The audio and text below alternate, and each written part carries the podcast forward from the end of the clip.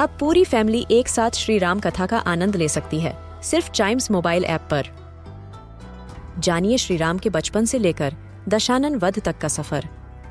सरल रामायण घर के सभी सदस्यों के लिए। आज ही डाउनलोड करें चाइम्स मोबाइल ऐप एप्पल या गूगल प्ले स्टोर से।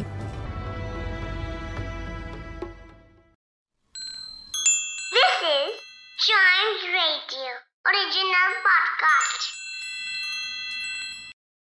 ਇਹ ਸਾਖੀ ਗੁਰੂ ਨਾਨਕ ਦੇਵ ਜੀ ਦੀ ਜੀਵਨੀ ਤੋਂ ਲਿੱਤੀ ਗਈ ਹੈ ਇਸ ਸਾਖੀ ਦਾ ਨਾਂ ਭਾਈ ਲਾਲੋ ਤੇ ਮਲਿਕ ਪਾਗੋ ਹੈ ਲਾਹੌਰ ਵਿੱਚ ਸੱਚੇ ਧਰਮ ਦਾ ਉਪਦੇਸ਼ ਦੇ ਕੇ ਗੁਰੂ ਨਾਨਕ ਦੇਵ ਜੀ ਆਪਣੇ ਪਰਿਵਾਰ ਨੂੰ ਮਿਲਣ ਲਈ ਤਲਵੰਡੀ ਪਹੁੰਚੇ ਥੋੜਾ ਸਮਾਂ ਰਹਿਣ ਤੋਂ ਬਾਅਦ ਗੁਰੂ ਜੀ ਭਾਈ ਮਰਦਾਨਾ ਜੀ ਨੂੰ ਲੈ ਕੇ ਲੰਮੀ ਯਾਤਰਾ ਲਈ ਤੁਰ ਪਏ ਯਾਤਰਾ ਦਾ ਪਹਿਲਾ ਪੜਾਅ ਸ਼ੈਦਪੁਰ ਕੀਤਾ ਜਿਸ ਨੂੰ ਅੱਜ ਐਮਨਾਬਾਦ ਕਿਹਾ ਜਾਂਦਾ ਹੈ।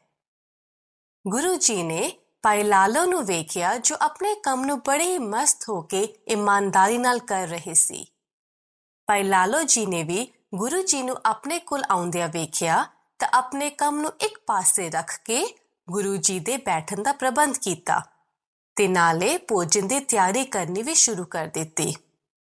ਰਸੋਈ ਨੂੰ ਸਾਫ਼ ਤੇ ਪਵਿੱਤਰ ਜਾਣ ਕੇ ਭਾਈ ਲਾਲੋ ਜੀ ਨੇ ਗੁਰੂ ਜੀ ਨੂੰ ਉੱਥੇ ਬੈਠ ਕੇ ਭੋਜਨ ਛਕਣ ਲਈ ਕਿਹਾ ਪਰ ਗੁਰੂ ਜੀ ਨੇ ਕਿਹਾ ਕਿ ਸਾਡੇ ਲਈ ਹਰ ਥਾਂ ਸਾਫ਼ ਅਤੇ ਪਵਿੱਤਰ ਹੈ ਤੁਸੀਂ ਭੋਜਨ ਇੱਥੇ ਹੀ ਲੈ ਕੇ ਆ ਜਾਓ ਭਾਈ ਲਾਲੋ ਜੀ ਭੋਜਨ ਵਿੱਚ ਕੋਦੜੇ ਦੀ ਰੋਟੀ ਲੈ ਕੇ ਆਏ ਗੁਰੂ ਜੀ ਭਾਈ ਮਰਦਾਨਾ ਜੀ ਅਤੇ ਭਾਈ ਲਾਲੋ ਤਿੰਨਾਂ ਨੇ ਮਿਲ ਕੇ ਭੋਜਨ ਛਕਿਆ ਭਾਈ ਮਰਦਾਨਾ ਜੀ ਨੇ ਪੁੱਛਿਆ ਕਿ ਇਸ ਭੋਜਨ ਵਿੱਚ ਕੀ ਹੈ ਕਿ ਜਿਹੜਾ ਇਹ ਭੋਜਨ ਇੰਨਾ ਸਵਾਦ ਅਤੇ ਅੰਮ੍ਰਿਤ ਵਰਗਾ ਲੱਗਦਾ ਹੈ?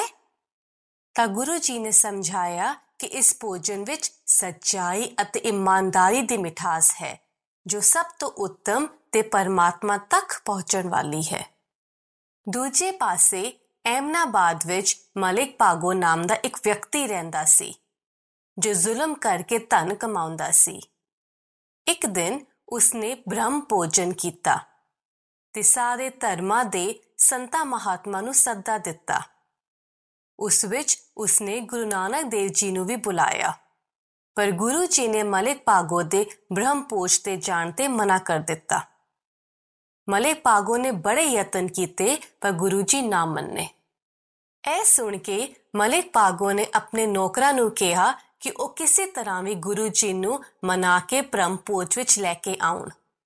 ਉਸ ਤੋਂ ਬਾਅਦ ਗੁਰੂ ਜੀ, ਭਾਈ ਲਾਲੋ ਜੀ ਤੇ ਹੋਰ ਸ਼ਰਧਾਲੂਆਂ ਨੂੰ ਲੈ ਕੇ ਮਲਿਕ ਪਾਗੋ ਦੇ ਬ੍ਰਹਮ ਭੋਜ ਵਿੱਚ ਪਹੁੰਚ ਗਏ।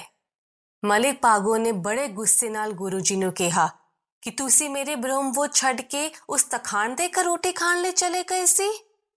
ਇਹ ਸੁਣ ਕੇ ਗੁਰੂ ਜੀ ਨੇ ਜਵਾਬ ਦਿੱਤਾ ਕਿ ਤਰਖਾਨ ਦੀ ਦਸਾਂ ਨੂਹਾਂ ਦੀ ਕਿਰਤ ਅੰਮ੍ਰਿਤ ਦਾ ਰੂਪ ਹੈ ਤੇ ਤੁਹਾਡੇ ਪਕਵਾਨ ਜ਼ੁਲਮ ਅਤੇ ਜ਼ਬਰ ਨਾਲ ਭਰੇ ਹੋਏ ਹਨ। ਗੁਰੂ ਜੀ ਨੇ ਇੱਕ ਹੱਥ ਵਿੱਚ ਕੋਦੜੇ ਦੀ ਰੋਟੀ ਚੁੱਕ ਲਈ ਤੇ ਦੂਜੇ ਹੱਥ ਵਿੱਚ ਮਲੂ ਪਾਗੋ ਦਾ ਮਾਲ ਪੂੜਾ ਨੂੰ ਫੜ ਲਿਆ।